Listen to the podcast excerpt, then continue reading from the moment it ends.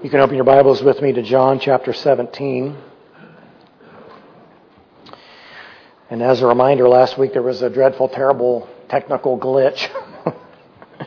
and at 7, 6.30 in the morning, I completely lost the entirety of my sermon and was forced with the task of rewriting it this week, which is actually harder than writing it the first time, believe it or not. so we're in John chapter 17, and we're looking at what is called the real Lord's Prayer.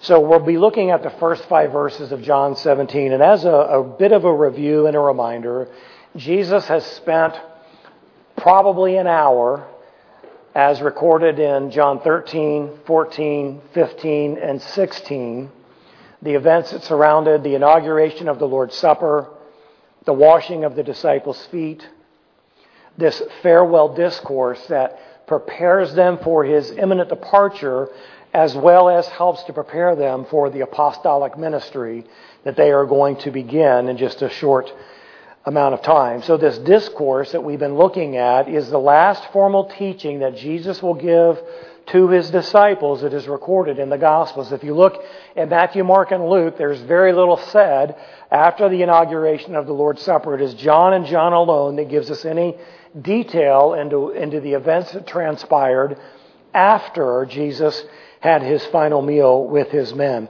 So he has told them that he is leaving and they cannot come with him but that he is going to go and prepare a place for them. And as they have heard that Jesus is leaving, they are absolutely shocked. They are filled with deep sorrow. They have followed him for some three and a half years. They've been with him everywhere he's gone. They've seen everything that he's done. They've heard virtually everything he said. And here he is telling them that he is about to leave. They have this expectation of the coming of the Messianic kingdom, a literal physical rule of the King of David as prophesied in the Old Testament. And Jesus is telling them, I'm leaving and you can't come. He told them that Judas would betray him and Peter would deny him. Nobody expected Judas to betray Jesus the way that he did. In fact, when Jesus announced the betrayal, they looked around at one another and said, Who could it be?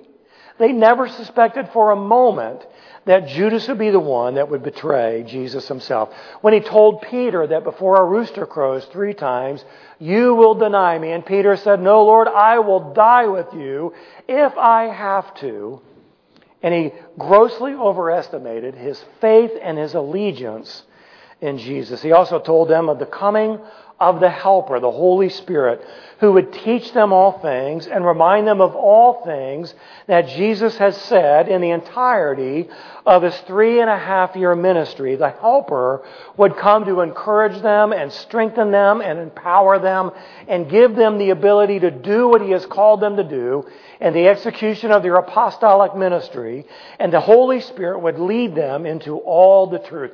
You and I are the benefactors of the work of the Holy Spirit through these men as we flip through the pages of our New Testament and we read page after page after page of the inspired Word of God birthed into the hearts and the lives of these men as they served Him and lived their lives in obedience to Him.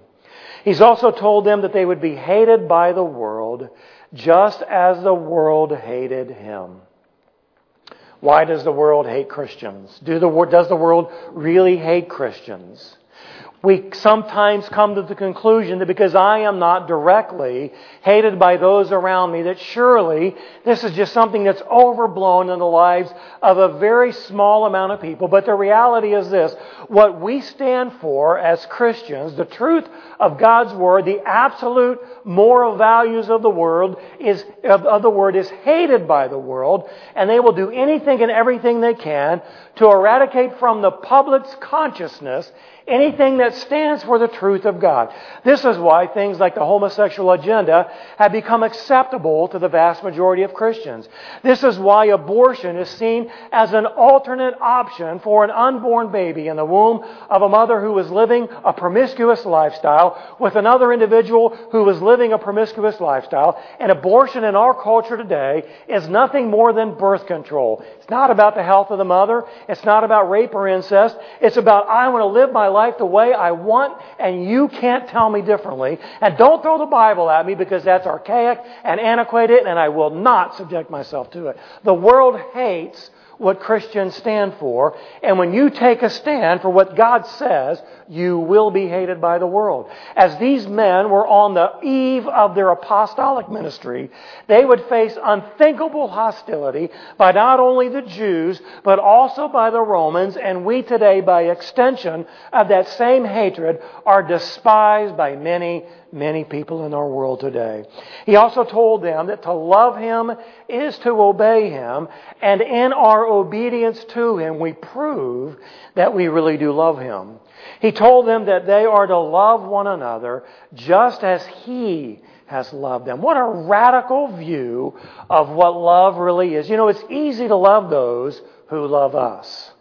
It's easy to bless those who bless us. Jesus says, I don't want you to have a standard of love that is based upon what you think, upon what you've experienced, or upon what you decide to give. I want you to base your love for one another, and I want Christians throughout all of time to base their love on how I have loved you. How has Jesus loved these men?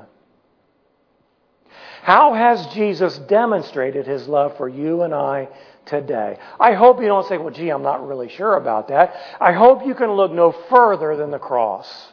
I hope you can be reminded of the severity of the cross, of the undeserved consequence of the cross, and the reality that you and I sit under the grace and the mercy and the love expressed through the cross, and we should never ever wonder about God's love for us. All we have to do is just remember the cross. He told them that they would bear fruit as they stayed connected to Him in their relationship. He said, I am the vine and you are the branches. I am the source of your spiritual life. He told them that they would be His witnesses in the world and that the helper that was going to come would testify about Jesus in the world. And so together, we testify to this lost and antagonistic world about the love and the grace and the mercy of Jesus Christ. By the way, that is our commission as the church. That is our responsibility as an individual believer in Jesus Christ. He also told them that he had many more things that he would like to tell them, but they cannot bear them. Imagine following Jesus for three and a half years, recognizing that He has the words of life, leaving everything that you've ever known in order to follow Him, having the expectation that He's about to inaugurate His earthly kingdom, and you're going to have some unbelievable role in that kingdom. You're going to get to see God's kingdom on the earth, and all of a sudden Jesus pulls the plug and says, I'm leaving and you can't come. They didn't know what to do. They didn't know what to think. And so, all through this discourse, Jesus is encouraging them that they can have peace and they can have His joy because He's going to send to them the Helper. The Helper is going to come and be everything to all believers all over the world, all at the same time, and that's better for you. I'm not sure they believed it at the time, but they would come to believe it as they saw and experienced the work of the Holy Spirit in their own life. So we come to John 17. The discourse is completed, and the entirety of this chapter is a record of the prayer that Jesus prayed. Some approach this prayer with a sense of somberness or gloominess because Jesus is just a few hours away from the cross. But in fact, this prayer is a declaration of victory because Jesus has just stated at the tail end of, of chapter 16 that I have overcome the world. And it is with that in mind that Jesus begins to articulate this prayer to the Father, what is called the real Lord's Prayer. Not how he instructed others to pray, but how he himself prayed on the eve of his death. The victory in overcoming the world would come through the cross. Not the overthrow of Rome, not the establishment of a literal physical kingdom, but through the cross. God wanted to build a spiritual kingdom. God still desires to build his spiritual kingdom through you and I today as we continually work towards that until the day that Christ returns or our physical life expires. This prayer is divided into three major sections. Our section today, verses 1 through 5, is what Jesus prays for himself or in regards to himself. The second section is what Jesus prays specifically for his disciples. And the third part is what Jesus is going to pray for future believers. I don't think we'll get through all of this in two more sermons. It's probably going to take a little more than that. But that's the basic general outline that is agreed upon by most commentators and scholars. So let's look together in John 17, 1 through 5. Jesus spoke these things, and lifting up his eyes to heaven, he said, Father, the hour has come. Glorify your Son, that the Son may glorify you, even as you gave him authority over all flesh, that to all whom you have given him, he may give eternal life. This is eternal life, that they may know you, the only true God, and Jesus Christ, whom you sent. I glorified you on the earth having accomplished the work which you have given me to do. Now, Father, glorify me together with yourself with the glory which, was, which I had with you before the world was.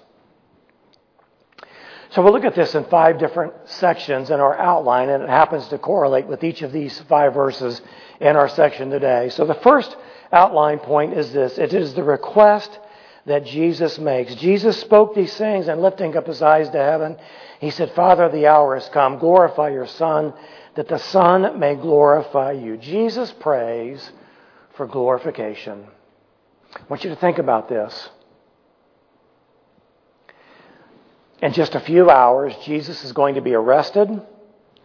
He's going to be taken into an illegal Jewish trial. He's going to be sentenced to death. And he is going to be nailed to the cross.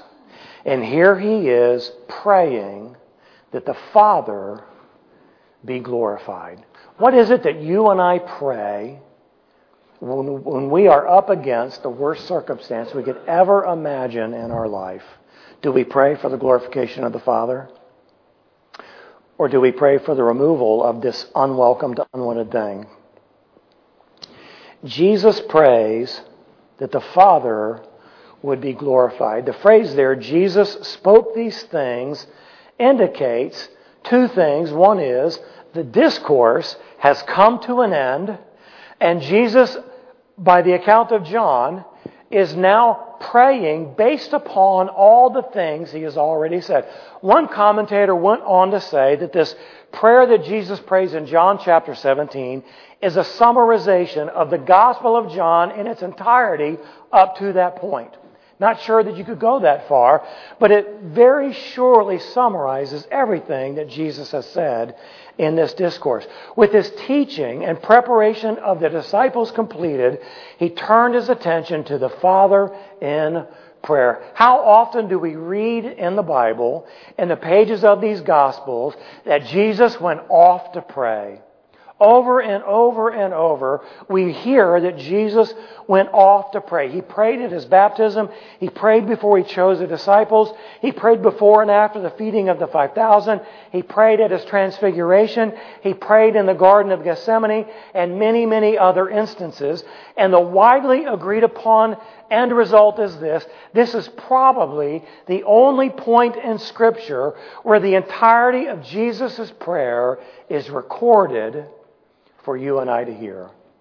When he went off alone to pray, there was no one there. The Holy Spirit did not bring that to the minds of the apostles and the other writers of the New Testament in order for us to read today. This is a very unique recording within the Scripture. Here, the entire prayer is brought back to John for him to record through the work of the Helper. This is one of the things that Jesus promised the apostles that he was going to do. The Helper is going to come and remind you of everything that I have said, and he's going to guide you into all truth. And so while John audibly heard that prayer with his own ears, more than likely he could not have recited it back exactly, but through the work of the Holy Spirit, he gave to him exactly what Jesus prayed as recorded for us in this, in this chapter. So he prays for glory. He says the hour has come. And all throughout the Gospel of John, John emphasizes Jesus is saying that the hour has not yet come. I could uh, cite several examples of where Jesus says the hour for the Son of Man has not yet come. My time has not yet come. My hour is still a little while away. Here Jesus says, My hour has come, and this is the hour that has been established before the world was ever created and eternity past. This hour, way, way back before the beginning of time, has finally come. The hour is the consummation of Jesus' earthly ministry, and that hour constitutes his death, his burial, and his resurrection. Everything about the life and the ministry of Christ is consummated at the cross. The incarnation is completed at the cross. The first advent of Christ is completed at the cross. The hour that would bring about the reconciliation of sinful man to a holy and a righteous God. That hour has come. On the eve of this hour, when Jesus is going to experience agonizing pain and cruelty and shame, he prays for glory. He prays specifically for the glory of the Son. Glory is a common theme for Jesus all throughout his ministry. He never sought his own glory, right? He only sought the glory of the Father through the Son. And so this is exactly what he prays here that the Father be glorified through the Son. The birth of Christ brought glory into this world, as did his teachings, as did his miracles. And now the time had come for the ultimate glorification of the Son, and the ultimate glorification of the Son is going to come through the cross. I've said this before, you may not remember me saying this before, but the cross is the fulcrum that the entirety of human history sits upon. Everything about the history of our world sits upon the glory of the cross. The glory would come through the completion of the Father's eternal plan of redemption. Let me say that again. Glory would come through the completion of the Father's eternal plan of redemption. Jesus is praying that the cross would come. He's praying for the cross to come so that the Father would be glorified through the Son. What the Pharisees saw as their own personal victory, what the evil satanic world system thought was a victory, was in fact the glorification of the Son through the cross. The cross will come for the Father's glory. This is what Jesus' entire life was about. Everything he said, everything he did, everywhere he went, had a very singular and specific purpose, and that was to bring glory to the Father through Jesus' unwavering and perfect obedience. Even though this section is universally considered what Jesus prays for himself, he is really praying for the Father's glory and for him to be a conduit that that glory would flow through. This is what Jesus prays for himself. The ultimate glorification of the Father would come through the cross as God's one and only Son would pay the penalty for the sin of mankind. Glory comes through redemption.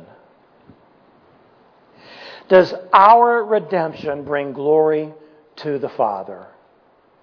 Well, theoretically, yes, it does. Positionally, in our spiritual world, it does. But practically, we have to ask ourselves the question Does my redeemed life bring glory to the Father? Is who I am becoming, is what I am doing bringing glory to the Father? You see, Jesus' entire life was about glorification of the Father, and that glory is going to come through the cross, and Jesus says, The hour has come, and I am ready, and I want the Father to be glorified through my life. The cross displays the Father's righteousness, His justice, and His holiness in requiring the blood of His one and only, sinless, perfect Son. Think about that. Could God have established another way? No. Because God is perfect. And to appease a perfect God, it takes a perfect sacrifice. And this is why we read specifically in the book of Hebrews that there is no amount of bull or goat or lamb or sheep or anything else that could ever truly wash away the sin of man. It was one sacrifice for all time. It was the blood of his son. And the cross requires Jesus' blood to be shed. We read in 1 Peter 1 18 and 19, knowing that you were not redeemed with perishable things like silver or gold from your futile way of life inherited from your forefathers, but with precious blood as of a lamb unblemished and spotless, the blood of Christ. Romans 3 24 and 25, being justified as a gift by his grace through the redemption which is in Christ Jesus, whom God displayed publicly as a propitiation in his blood through faith. This was to demonstrate his righteousness, because in the forbearance of God, he passed over the sins previously committed. Now, God would be entitled to make you and I pay the penalty for our sin. But in his righteousness and in his justness, God required the blood of his son because our blood would never even satisfy the holy, righteous requirement of the Father. So you have one side of the cross which displays God's justice and holiness, but the other side of the cross brings glory to the Father because it displays His grace, His mercy, and His love by sending Jesus, the one and only, the sinless, perfect Lamb of God, to die in our place. 1 John 4 9 and 10. By this the love of God was manifested in us that God has sent his only begotten Son into the world so that we might live through him. And this is love. Not that we loved God, but that he loved us and sent his Son to be the propitiation for our sins. So the glory of the cross satisfies God's righteous and holy requirement and the glory of the cross also displays the Father's love and mercy and grace. And it is for this reason that Jesus says, Glorify yourself through me in fulfilling the hour that has now finally come. Jesus prays for the Father to glorify the Son so the Son is able to glorify the Father. When was the last time you and I prayed a prayer like that? God, I pray that you would slay me through my circumstances so that I might bring glory to you. I'll be honest, I've never prayed that. This is what, makes the life and the ministry of Jesus so unique is that in incalculable ways he is everything we're not. So he prays that the Father would be glorified. Secondly, we look at the right that he possesses. Verse 2 Even as you gave him authority, as you, the Father, gave him, Jesus speaking of himself, authority over all flesh, that to all whom you have given him, he may give eternal life. So the right that he possesses is very simply all authority. The biblical word for authority is somewhat synonymous with the word sovereignty. We say God is sovereign. What that means is God is in control, that everything that is operates under God's kingdom's rule. And Jesus says that all authority has been given to me by the Father. Jesus, in the shared Godhead, is sovereign over all of the universe. He stated this in the onset of his ministry in John 5:27, and he the Father gave him Jesus speaking of himself authority to execute judgment because he is the son of man. As Jesus was about to ascend into heaven, he said in Matthew 28:18, and Jesus came and spoke to them saying, "All authority has been given to me in heaven and on earth. So there's two options here. Either Jesus has all authority or Jesus is lying and doesn't have all authority. What do you think the world in general believes? I came across this silly clickbait ad at the bottom of an article uh, just, a, just a short time ago. And the, the tagline was this 30 people that some historians believe didn't even exist. And I thought, well, I, I can predict some of this. So I went ahead and clicked through it. And sure enough, right around number 11, Jesus. Many historians believe that Jesus didn't exist. And the rationale was there's little secular historical evidence, and there's just vague writings in the New Testament. What New Testament have you read? I mean, the whole thing's about Jesus, isn't it? So we have this option. Jesus either has all authority or he doesn't, and he's lying. And these apostles, who 11 of the 12 would die martyr's death, and Christians for more than 2,000 years have lived and died in vain because Jesus is just a hoax. Well, Jesus says that he has been given all authority, and he specifically identifies the two areas that he has authority. Number one, he has authority over creation. Verse 2 says, over all flesh. What does all flesh mean? Every living thing, every breathing thing, every created thing. Jesus is, uh, Jesus has authority over all creation. It's a generic description that indicates that Jesus has authority over all of mankind. And throughout his ministry, this authority was demonstrated in many, many different ways, one of which was his teachings. We read in Matthew 7:29, "For he Jesus was teaching them as one having authority and not as their scribes."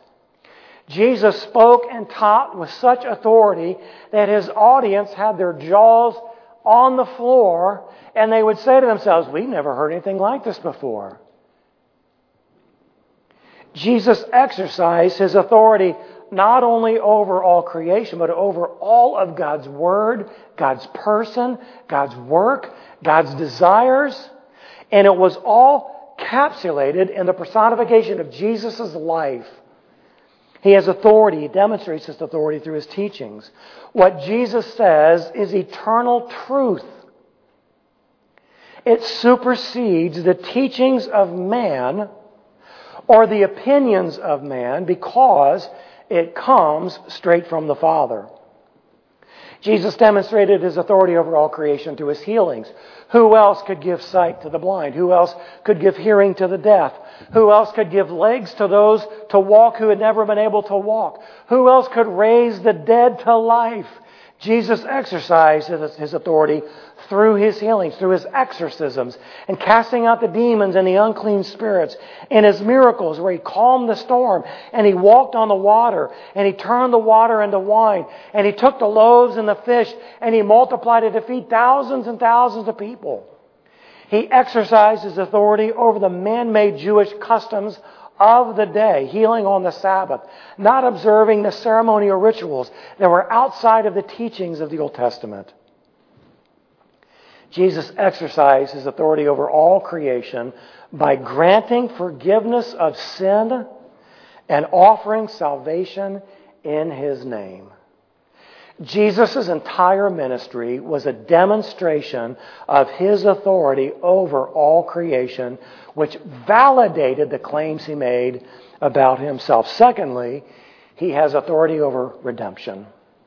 It says here specifically that to all whom you have given me, And this is the gift of eternal life. Jesus has the authority over eternal life. He is the source of eternal life, and He has been given the authority over eternal life.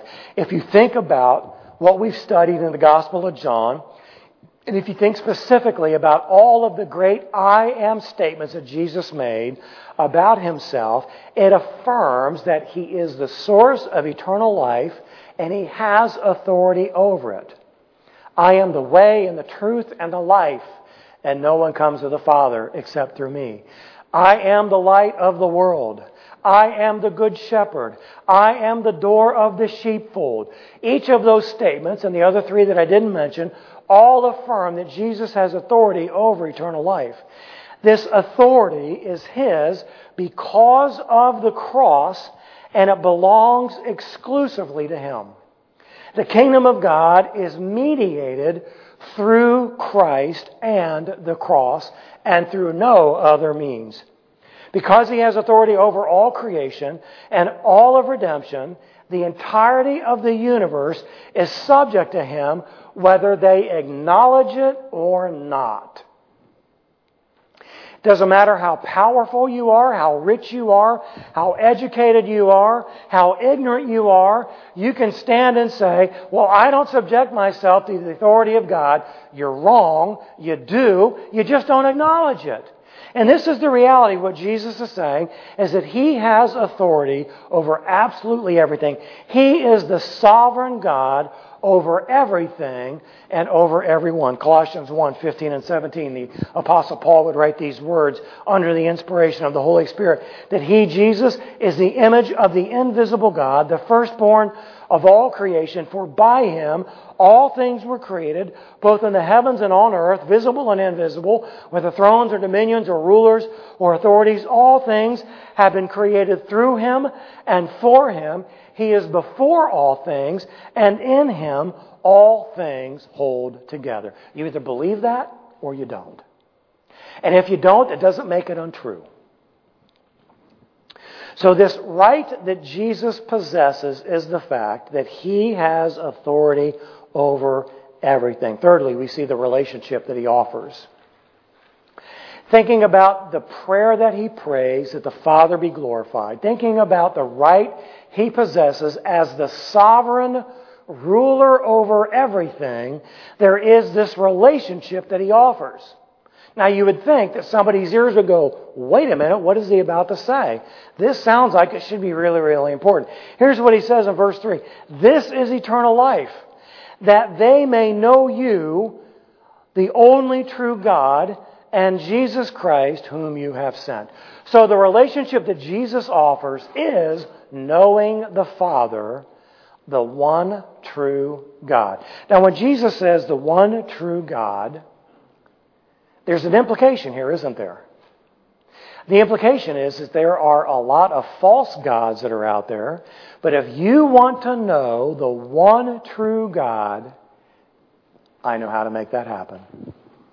You know, it's funny when you talk to people about something you need in your life a doctor, a chiropractor, uh, a plumber, an electrician, a mechanic. I know a guy. I got a guy. You got to call this guy. He can do it. He can fix it. He's the best guy out there, I promise you. Well, in terms of eternal life, let me tell you, Jesus is the man. He's the guy. And he's about to tell you how you can know the Father. This doesn't speak of an intellectual belief it doesn't speak about knowing facts about God. It speaks of something much, much deeper. To know biblically means there's intimacy. It means that there is a personal relationship. Now, I know you, don't I? I know your name. I know where you live. I've been in many of your homes. I know what many of you have done or do for a living. But I don't really, really, truly know you, do I? We don't have the depth of intimacy that gives me the ability to say, I know Bob. I picked on Bob a little bit, so keep that going here. I know Bob. I know what Bob did. I know Bob worked for Pico for many, many years. I know he's married to Jen. I know they got kids, they got grandkids, and they're all over the place. I know a lot about Bob, but I don't have a deep, intimate relationship with Bob. And Jesus says, I can provide for you a deep and intimate relationship with the Father. To know the Father is to have eternal life. You know, there are many world religions that purport themselves to be the pathway to God. They will say, We know the way. We're not so sure about your way. But perhaps your way and our way converge someplace spiritually that I can't see or identify. And maybe all paths lead to God because, you know, the spirit thing is just kind of out there. Hinduism and Buddhism and Islam and Judaism are just a few of the many, many examples of an organized religion that thinks they have the pathway to God. There's also many cults that claim themselves to be the pathway to God. Mormonism and Jehovah's Witnesses and Christian Science and Scientology and the Unification Church, all of these groups think they have the pathway to God. But Jesus makes it very, very clear. Knowledge of the Father, a relationship with the Father, only comes through the Son.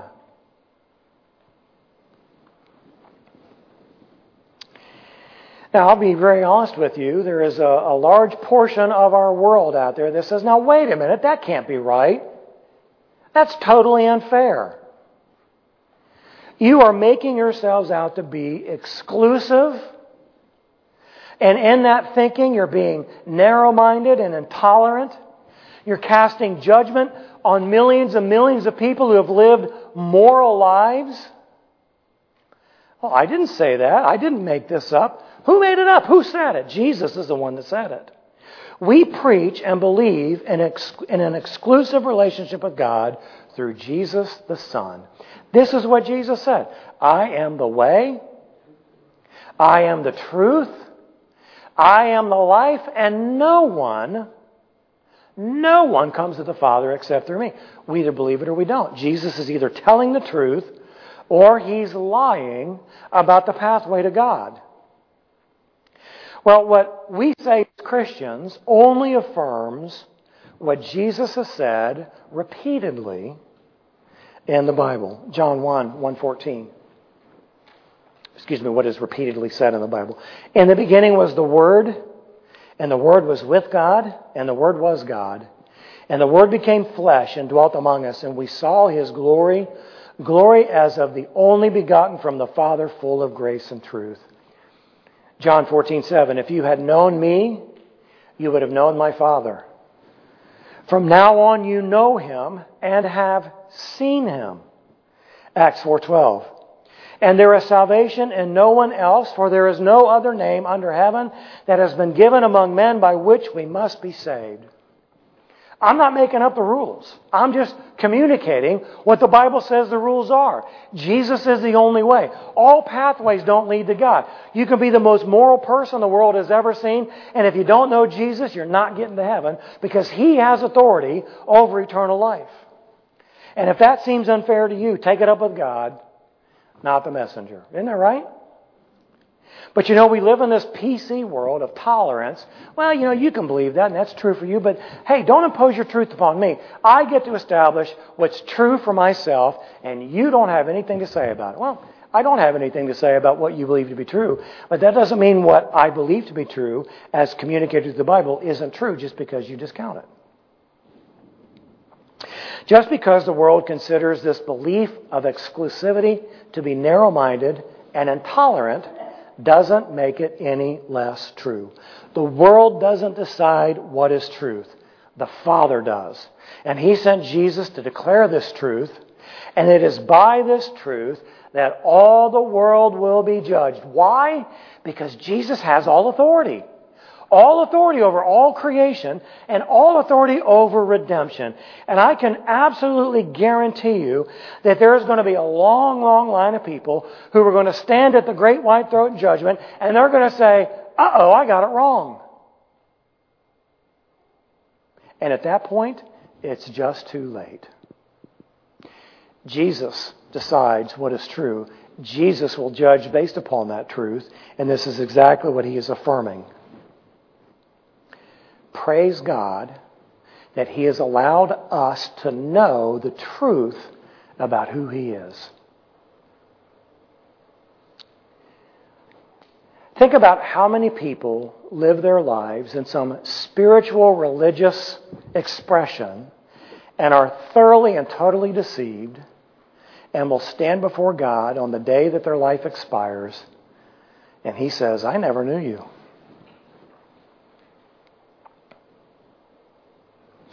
Well, number four in our outline is the requirement that Jesus meets. Verse 4 Jesus says, I glorified you on the earth, having accomplished the work which you have given me to do. So, this is all a part of the building up of the consummation of the hour that is at hand, and that is the cross. And Jesus says that I have done everything you've given me to do. He has completed the work. This speaks of two things here. This speaks of Jesus' completion of everything the Father has given him to do up to this point. He has said everything he's supposed to say. He's done everything he's supposed to do. He's gone everywhere he's supposed to go. He's healed everyone he's supposed to heal. He has gathered up his disciples in exactly the way the Father has prescribed. He has completed the work that the Father has given him to do. And he speaks of this as his singular mission, and it's recorded for us very early in his ministry in John chapter 5:30. I can do nothing on my own initiative. As I hear, I judge, and my judgment is just because I do not seek my own will, but the will of him who sent me. Either that's true or it's not. You see, it was Jesus' commitment to do exactly what the Father told him to do. If the Father didn't say go, he didn't go. If the Father said stay, he stayed. He has done that to absolute perfection. To do anything that the Father has not told him to do, or to not do something, let me say that again because I just confused myself. If he were to do anything that the Father didn't tell him to do, or if he didn't do something the Father told him to do, that would be sin. And if he were to sin, then he could not be the perfect sacrifice that satisfied God's righteous and justice requirement. By his own testimony, Jesus affirms that he has done everything that the Father has told him to do. So this speaks of everything up to this point, but Jesus is also looking forward to what is about to happen, and that is the consummation of this eternal plan of redemption where Jesus is going to hang on the cross and die as a consequence and a penalty for the sin of the world. So he completed the work which culminates in the cross. The hour has come, and this hour is the very reason for which he left his place in heaven, came into the world that he created, and became a man. His teachings have affirmed who he, who he was. His miracles confirmed his testimony about himself. And while all these things were a part of God's plan for him, his true purpose was to go to the cross and become an, and become an atoning sacrifice for sin. So, in order to be the atoning sacrifice for sin, he had to be a perfect sacrifice without any sin at all. So, at the beginning of the Gospel of John, as we looked at the ministry of John the Baptist, we're introduced to him in John 1.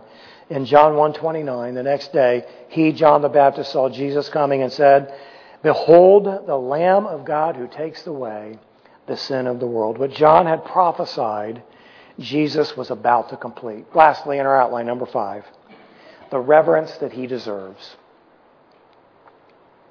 Verse 5, Jesus says, Now, Father, glorify me together with yourself, with the glory which I had with you before the world was. Boy, there's a lot in this little verse right here. The theme of glory is repeated here as Jesus expresses his desire to return to the glory that he shared with the Father before the world began. How could Jesus share the glory of the Father before the world began if he was not eternal with the Father before the world began? Jesus is speaking about two parts of the Trinity, and the third is about to come after the Father pours him out on the day of Pentecost and completes the expression of the Trinity within the human understanding. So Jesus temporarily set aside the glory that he shared with the Father at his incarnation, coming into the world in a little stable in the town of Bethlehem, born to two very young and very poor people.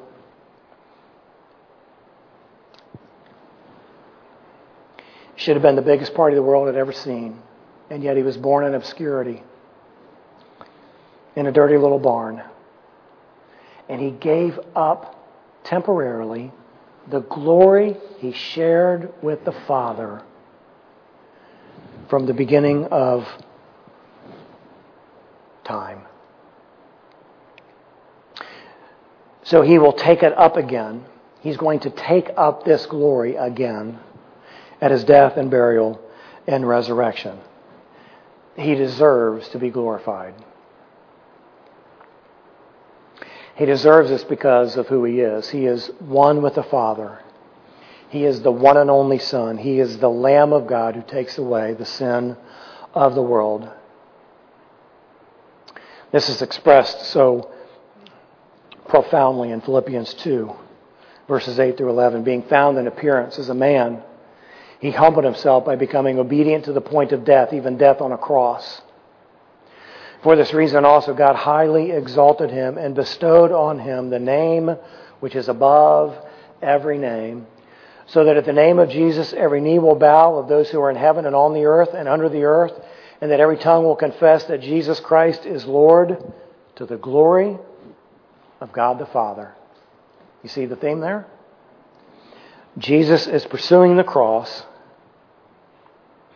as difficult and as unwelcomed as it is humanly, he is pursuing it for the glory of the Father. It is this glorification of the Father through the Son that enables Jesus to willingly embrace the cross. He knows that what he's about to do is going to bring about the magnification, the adoration, the praise of, and the worship of the Father through his work on the cross. Hebrews 12:2. Fixing our eyes on Jesus, the author and perfecter of faith, who for the joy set before him endured the cross, despising the shame, and has sat down at the right hand of the throne of God. You know, at the beginning of this farewell discourse, the disciples were overcome with sorrow and grief, and Jesus is sharing with them why they can have peace and joy because the helper that's going to come through the apostolic ministry that they're going to live out, and they are going to have the ability to be a conduit for the glory of God, and that's exactly what is true for you and I today.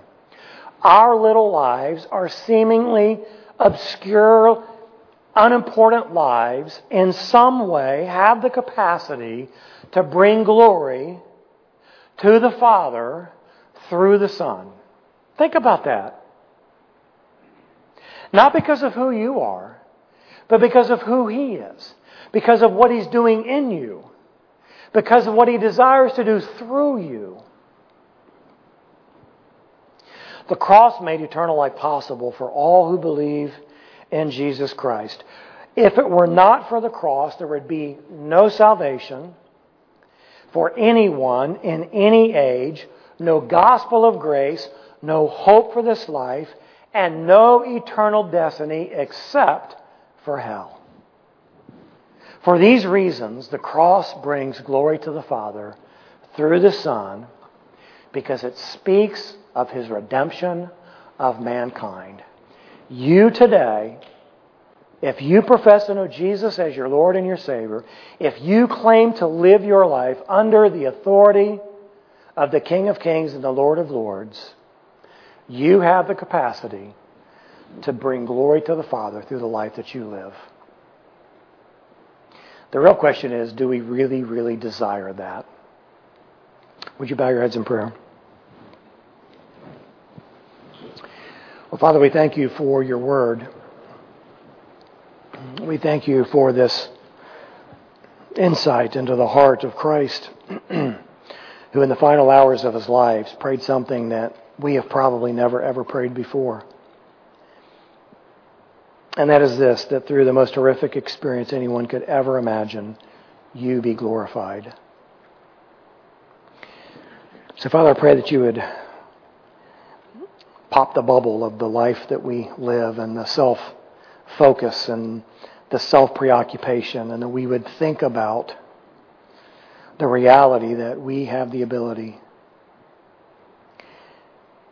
to see your name be glorified through our lives. If that can't bring to us the fullness of the joy of Christ, I'm not sure what will. But I pray, Father, that you would give to us a heart like His, that we would be willing to pray a prayer like His, and that we would surrender our life like His in order for you to receive glory. Father, we recognize we have so far in our journey to go.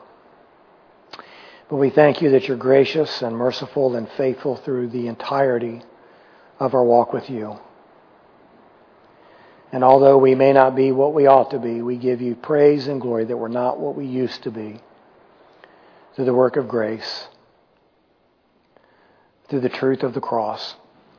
So I pray, Father, that together we would live our lives under the reality and the truth of your glory and do all that we know to do for your name to be exalted above every name as it is deserving of. We give you thanks and we pray these things in Jesus' name. Amen. Let's stand, let's sing.